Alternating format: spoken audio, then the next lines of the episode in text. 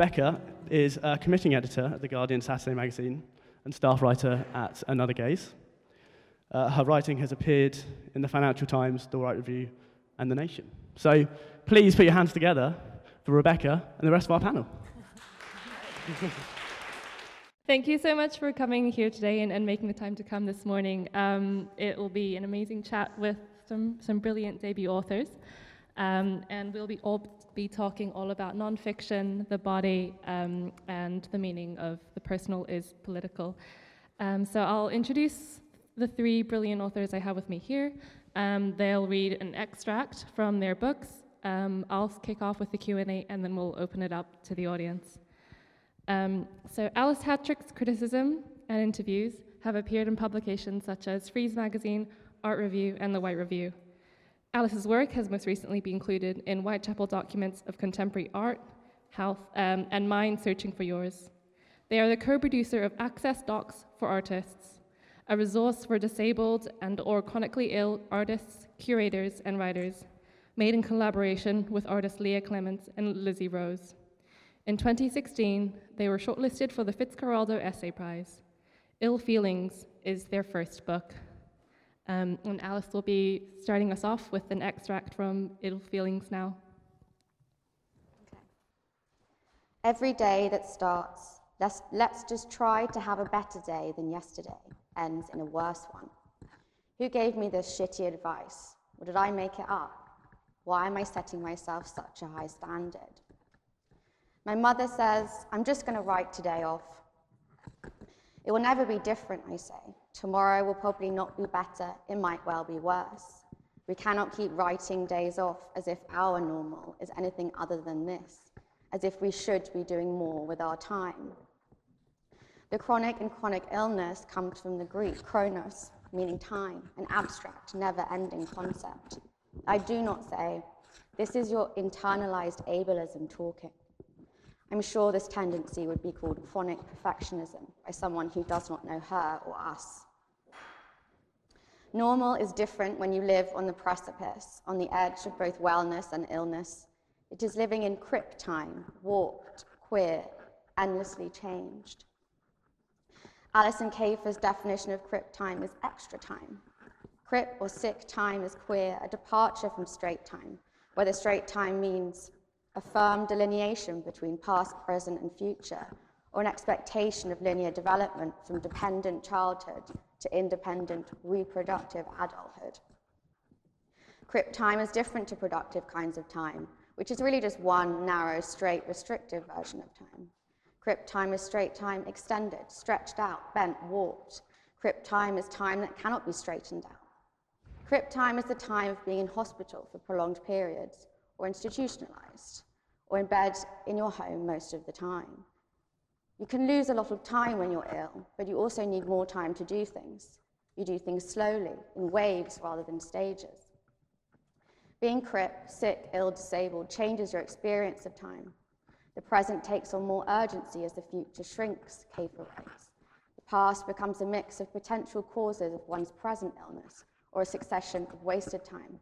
The future is marked in increments, treatment, and survival, even as the future becomes more tenuous. There aren't really specific times of day, unless they are the times you take your medication or even days of the week. No Tuesday lunchtimes, no Saturday nights. Last week and in a few months' time don't really exist. All of this means the task of having a better day than yesterday is even more impossible. There are no days, no weeks, no yesterday. So what then is trying? What is bettering, let alone today or tomorrow? When there is no straight time, there is no way of measuring these things.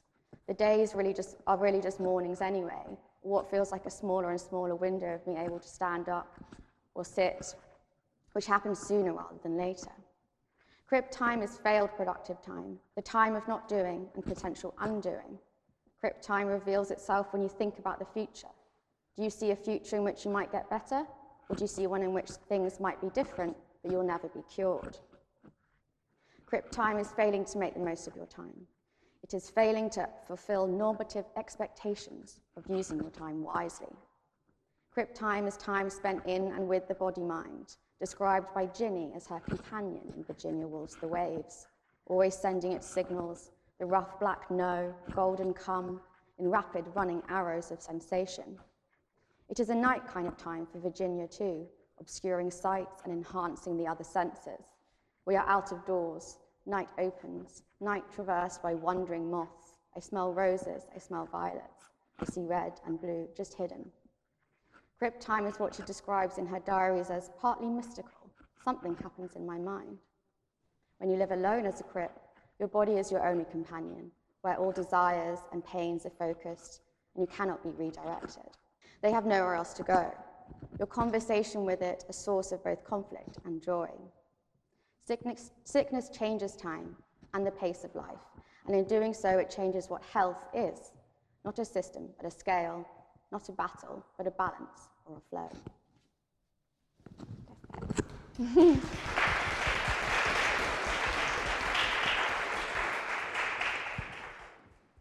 Um, thank you so much for that, Alice, and we'll bring you into conversation with, with the extract later.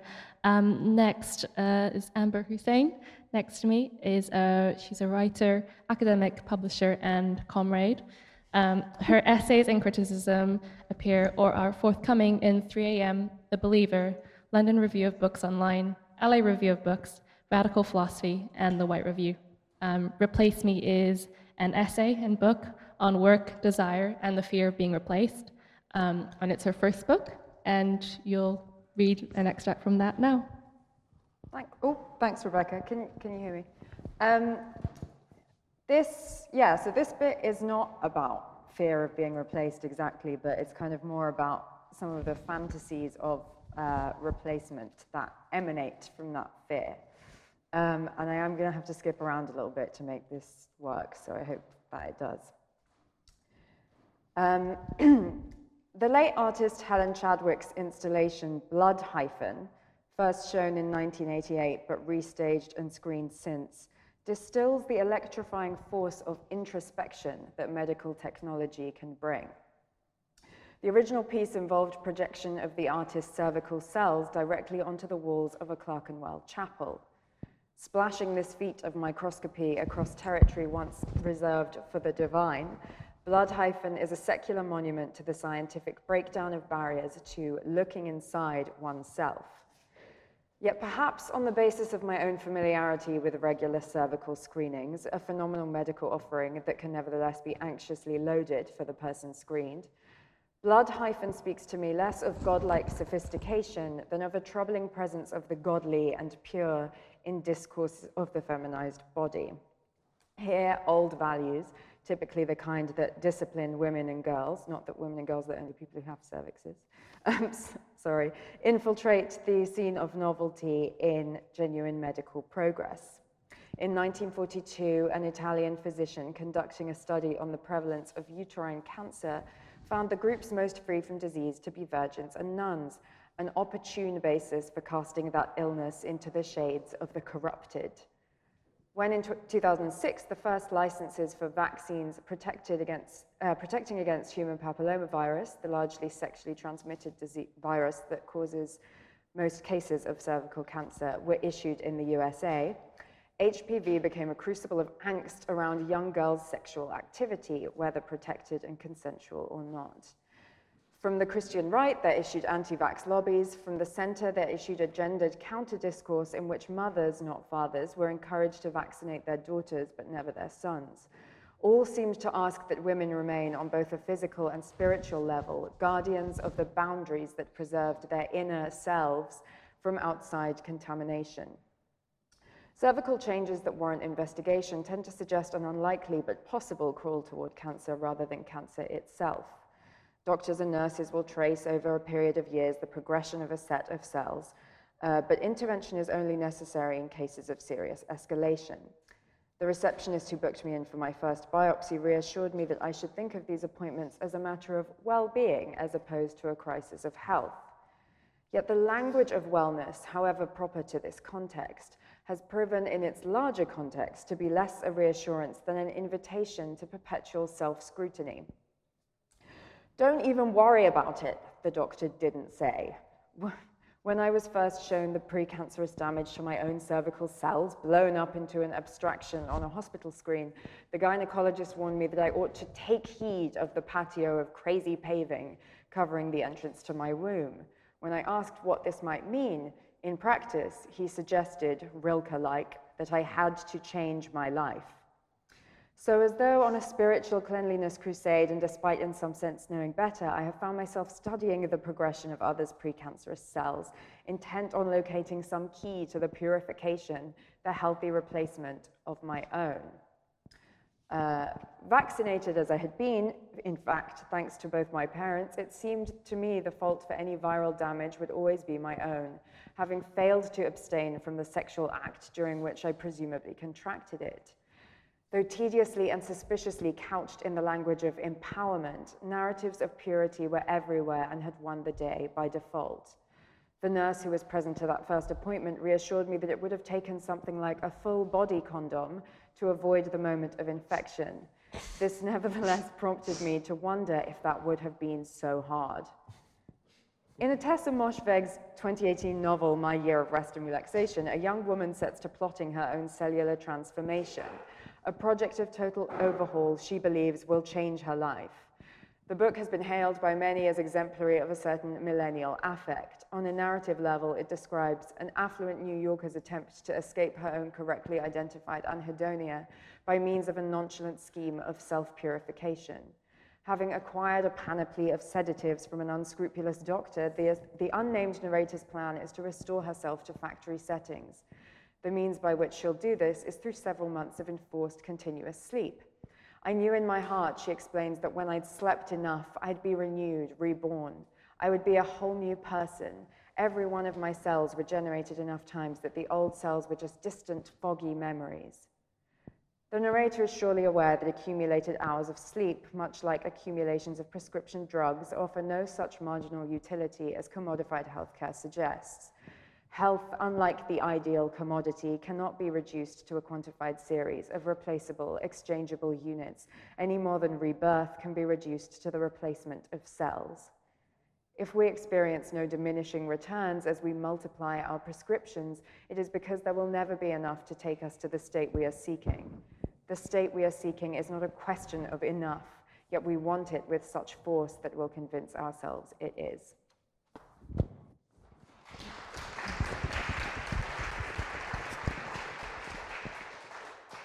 Thank you for that, Amber. Um, and last up, we've got Adam Zmith, um, the author of Deep Sniff, A History of Poppers and Queer Futures. Um, Adam's also the co-producer on the Logbooks podcast, literature programmer with Fringe, Queer Film and Arts Festival, and he is always writing a novel. Um, but for now, you'll read from Deep Sniff. Thank you, Rebecca. Um, hi, everyone. My extract is in two parts and they are teetering on pleasure and pain.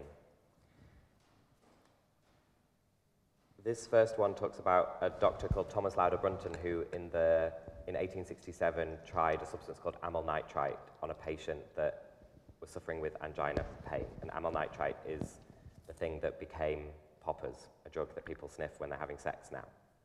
Well, and for a century. When Brunton met him, his patient William had recently been hit by a dull, heavy pain about the left nipple every three days or so, lasting for at least half an hour.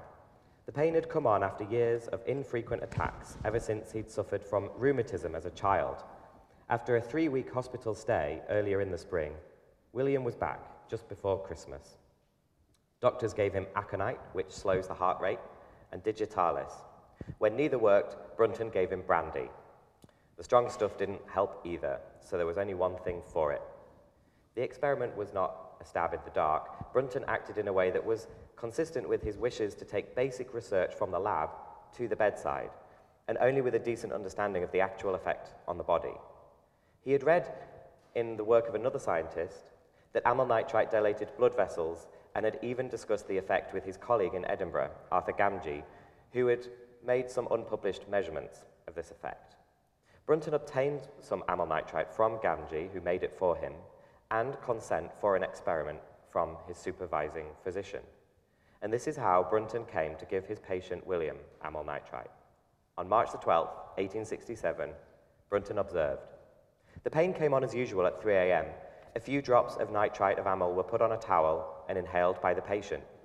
The primary effect noticed was a suffusion of the face, and the patient felt a glow over his face and chest. The pain disappeared almost simultaneously with the occurrence of these phenomena, but returned in three minutes. He then inhaled five drops more. The pain again disappeared and did not return. The relief did nothing to solve the underlying problem, but it certainly eased the pain. The doctor seemed to flip flop between making William sniff amyl nitrite and giving him a couple of fingers of brandy. But for sure, the amyl nitrite worked.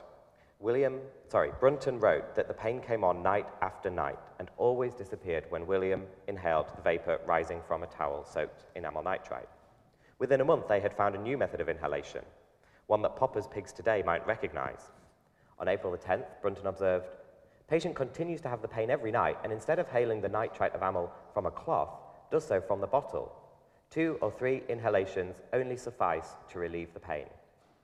The effect of amyl nitrite on Brunton's patient seemed magic. The singer prefers shadow. I can barely see his face. When there is light in the show, it flashes from behind him. I'm 30 meters away from the stage, bodies knocking against me, ready for a rush. I brought poppers with me because I first heard this music used illegally on a porn compilation. The maker of the video had overlaid the clips with text and timed instructions on when to sniff. Here come the same beats now, produced live. Stage smoke clots the air. In the darkness, the three musicians are making a sound named Trust. The singer's slithering lyrics are about shame taking hold and a promise of hope without shame. The music is clear, pure, unencumbered. The sound is a laser beam through the smoke. I stop trying to use my eyes, and I feel the swell of the people around me. One is Jose, whose body moves with mine. We are nudged by others too, and by the sound made on the stage darkness and bliss. The singer's weird falsetto is a comfort and a connection. He says he is mercy, he is muscle, and this is how he touches his audience. Jose and I sniff poppers. Our bodies press. Everything is irresistible. Jose's hands, then lips, then skin. Jose and I are groping each other as the rush suffuses our bodies. This is a momentary world. The few seconds of rush, the 90 minutes of the show, it will all dissipate, and the air outside will cloud everything once again. For now, in this moment, it is a shameless world, imagined by dark figures on a stage, born through smoke, a promise made real. It feels like grabbing something from the future, grabbing a few seconds of who we want to be. We become our potential. No suffering, only pleasure. The sensation is so, so brief. Um, thanks so much, Adam. Um, and I'll start with a few questions before opening it up to you. Um, so, to take us back to the title of this event um, on the embodied essay, um, I wanted to ask all three of you what that meant um, to you specifically and how that differentiates from the more common term personal essay. so, who wants to start with that?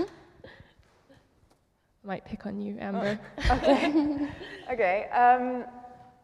I think I think, well, I think it's quite a good alternative framing to the personal essay, I guess, because the personal essay uh, can often be sort of misassociated with something like maybe mm, myopic or um, kind of trivial, um, whereas thinking of it as maybe embodied is, is interesting in that, I guess if, if, if a personal essay does have a point, um, it part of that point for me is to kind of puncture or um, disrupt in some way the kind of dominant ways we have of talking about the world or talking about life.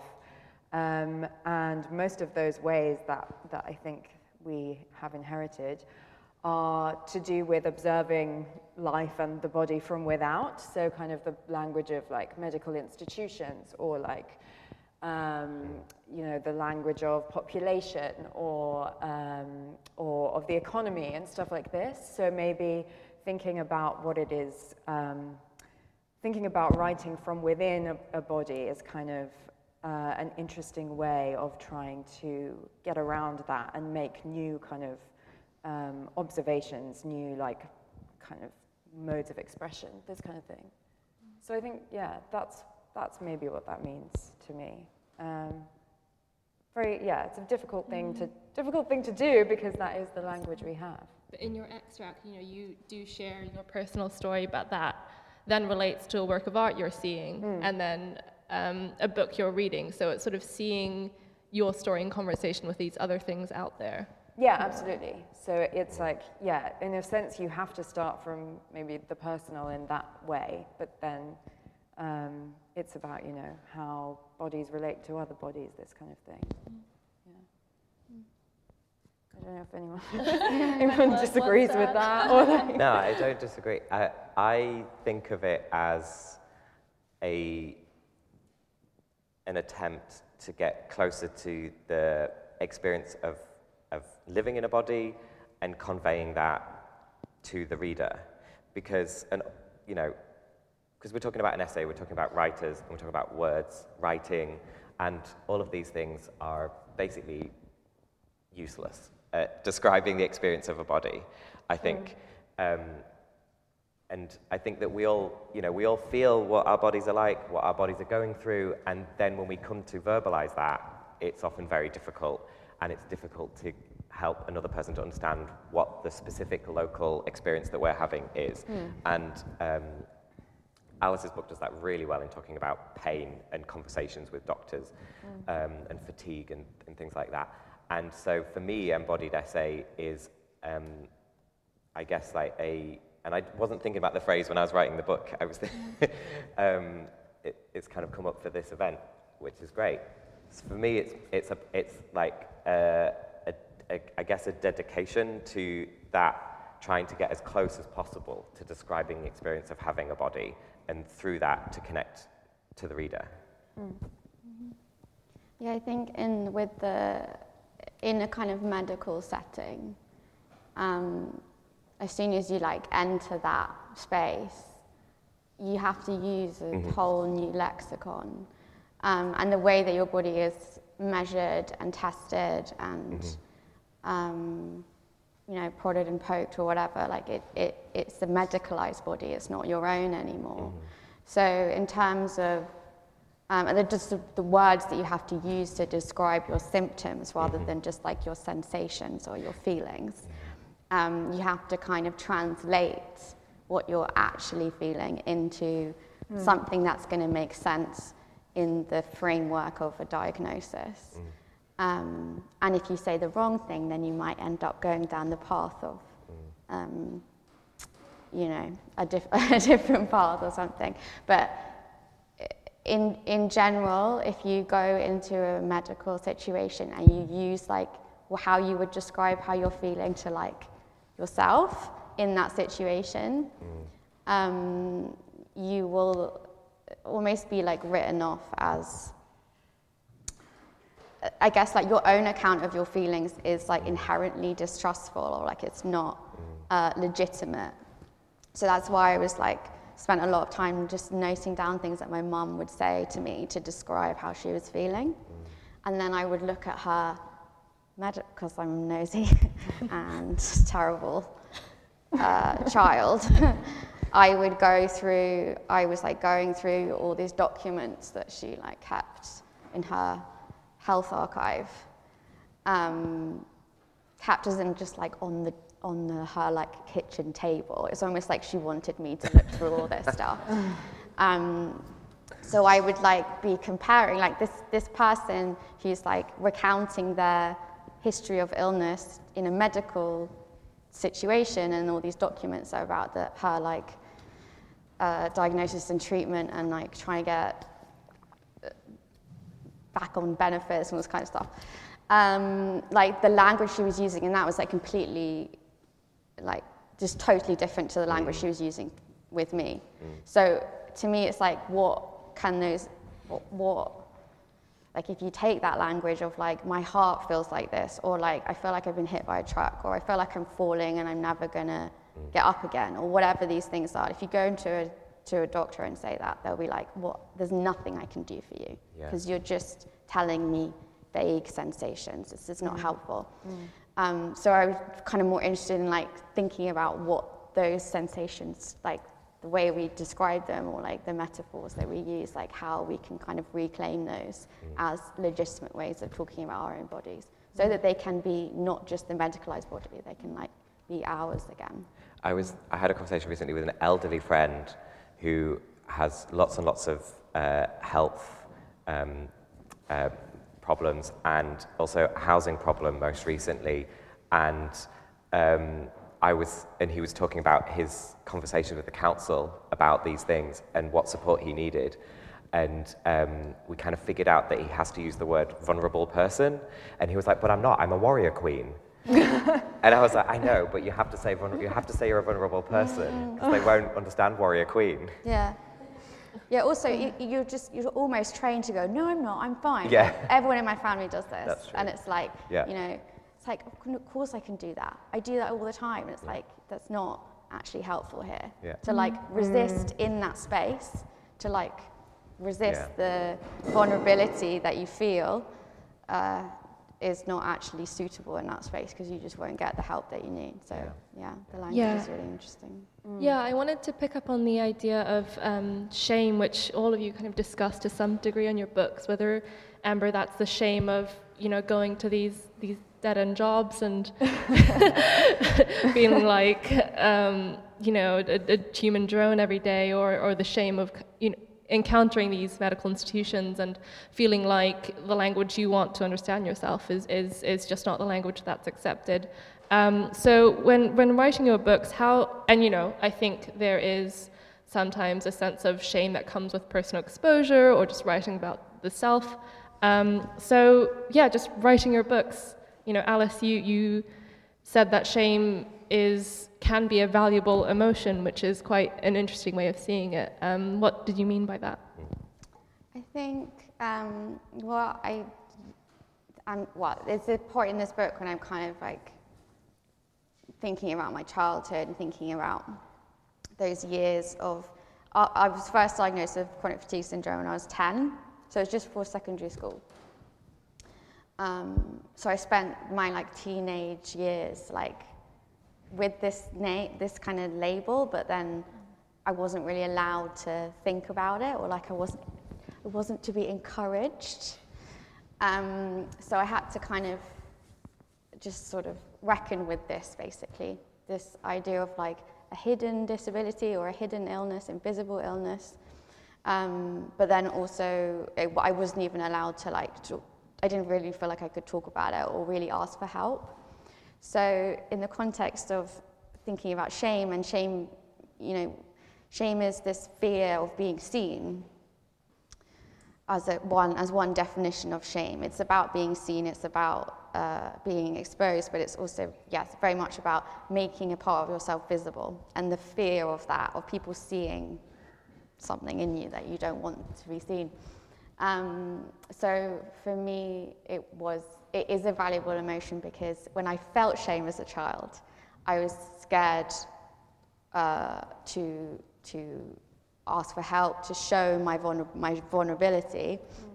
Um, but that vulnerability was nothing to be ashamed of, really, or it wasn't really anything to be feared.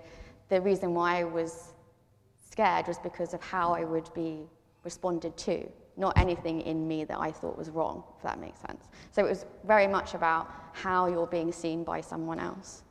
Um, and I found when I was a child, if I ever asked for help innocently, um, I would be dismissed, or there would be a letter sent to somebody saying, "Don't, don't, you know, don't encourage them. They don't, they don't need to take time off from school. They just think they do, and it's better if they, you know, they try and keep up with everyone else." Rather than actually being like, okay, what do you need? Mm-hmm. But I think that's fundamentally how we treat children. Is that anything that they might be saying, again, is distrustful, is totally about gender, because I was, you know, the little girl who, mm-hmm. I was very, very small as well. so it's like she, she, she doesn't know what she needs, like she can't mm-hmm. possibly know. Um, I was always like mimicking my mother, who was the hysterical single mother.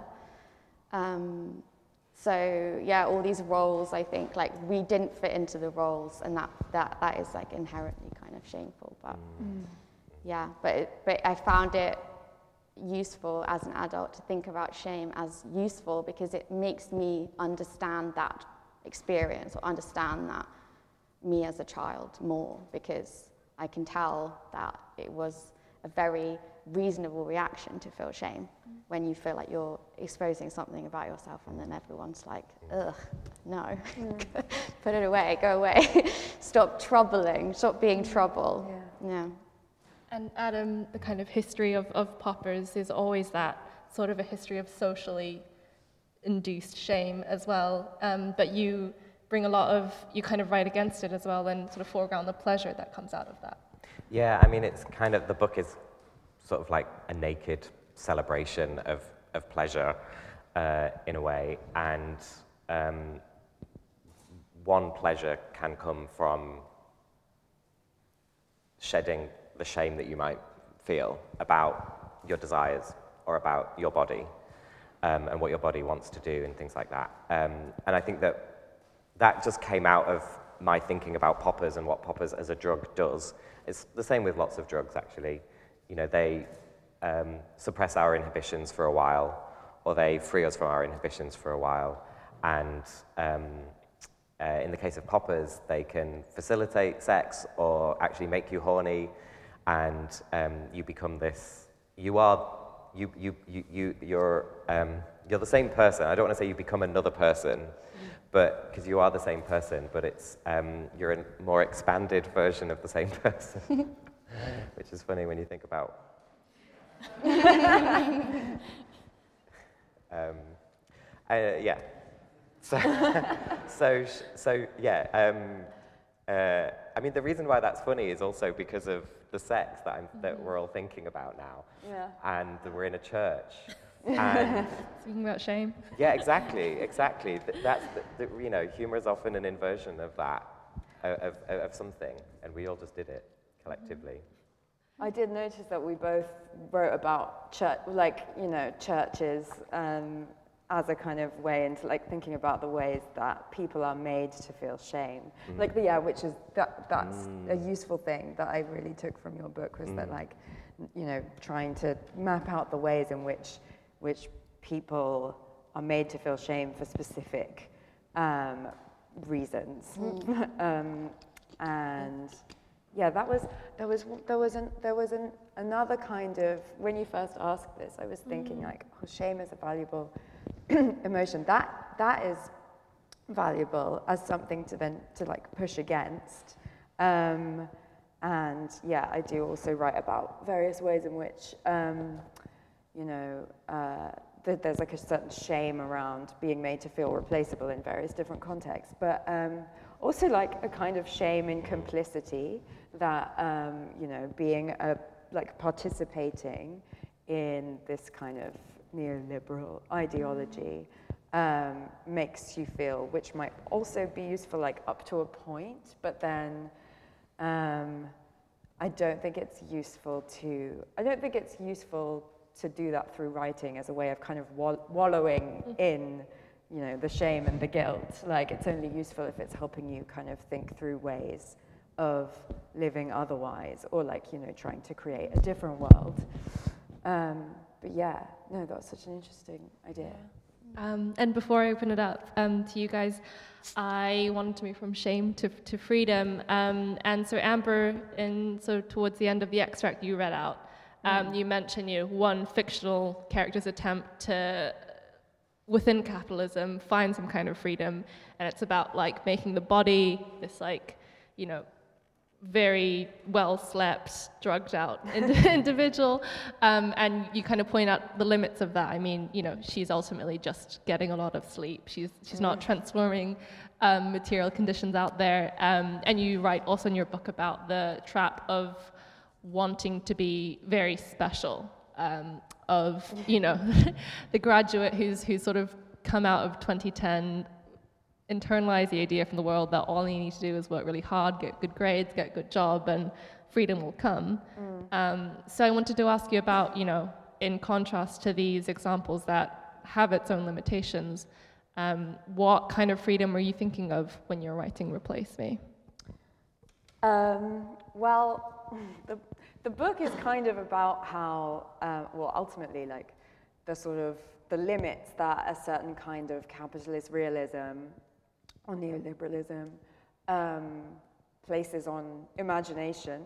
Um, and yeah, so it's kind of about how hard it is to imagine something different, imagine being free. And I don't think that it's something that necessarily an essay can resolve, but I think that it did really help me to think about what kind of uh, what kind of like practices um, might bring about a freer world.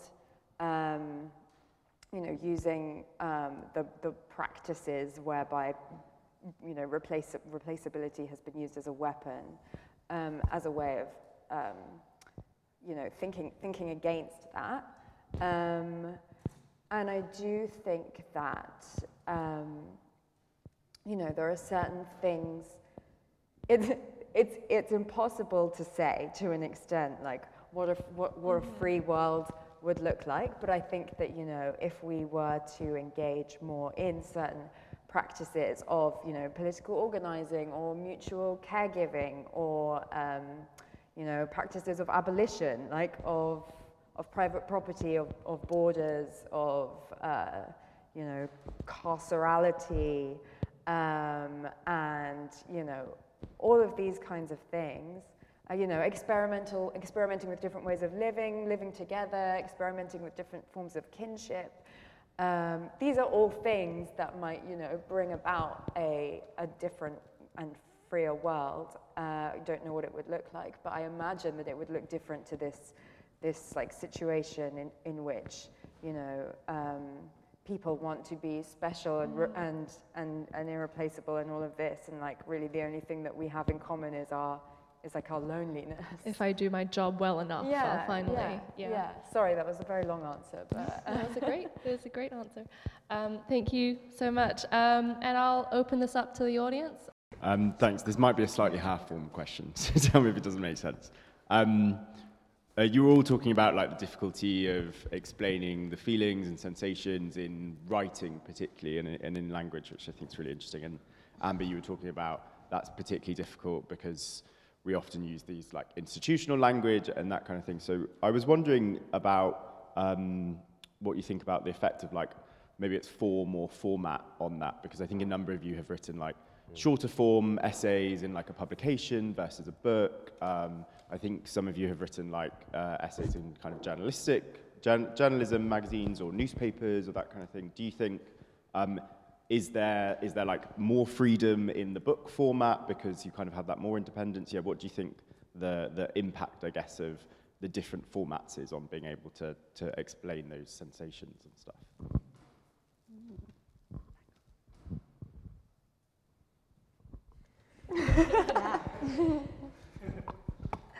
um, I, yeah, I think that the book is just um, you know, one of the best technologies that we've ever invented. Um, and it's still with us. and it's a great technology for the reader. It's portable. Uh, it can zap into their brain in, immediately. And it's a great technology for a writer because of what you're hinting at, which is the freedom that it gives you um, within the limitations of language, like we talked at the beginning.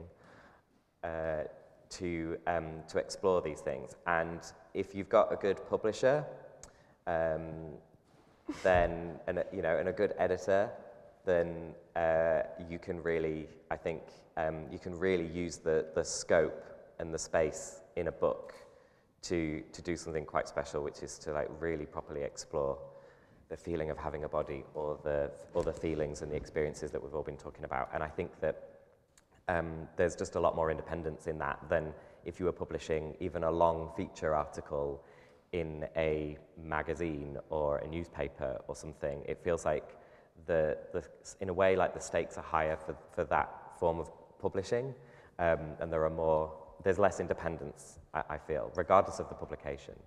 Um, that's, that's, that's my feeling, and so I'm really grateful and privileged to have been able to write this book because um, I just could write what I wanted and and change the form a bit. And not, I wasn't constrained by what an essay was as well.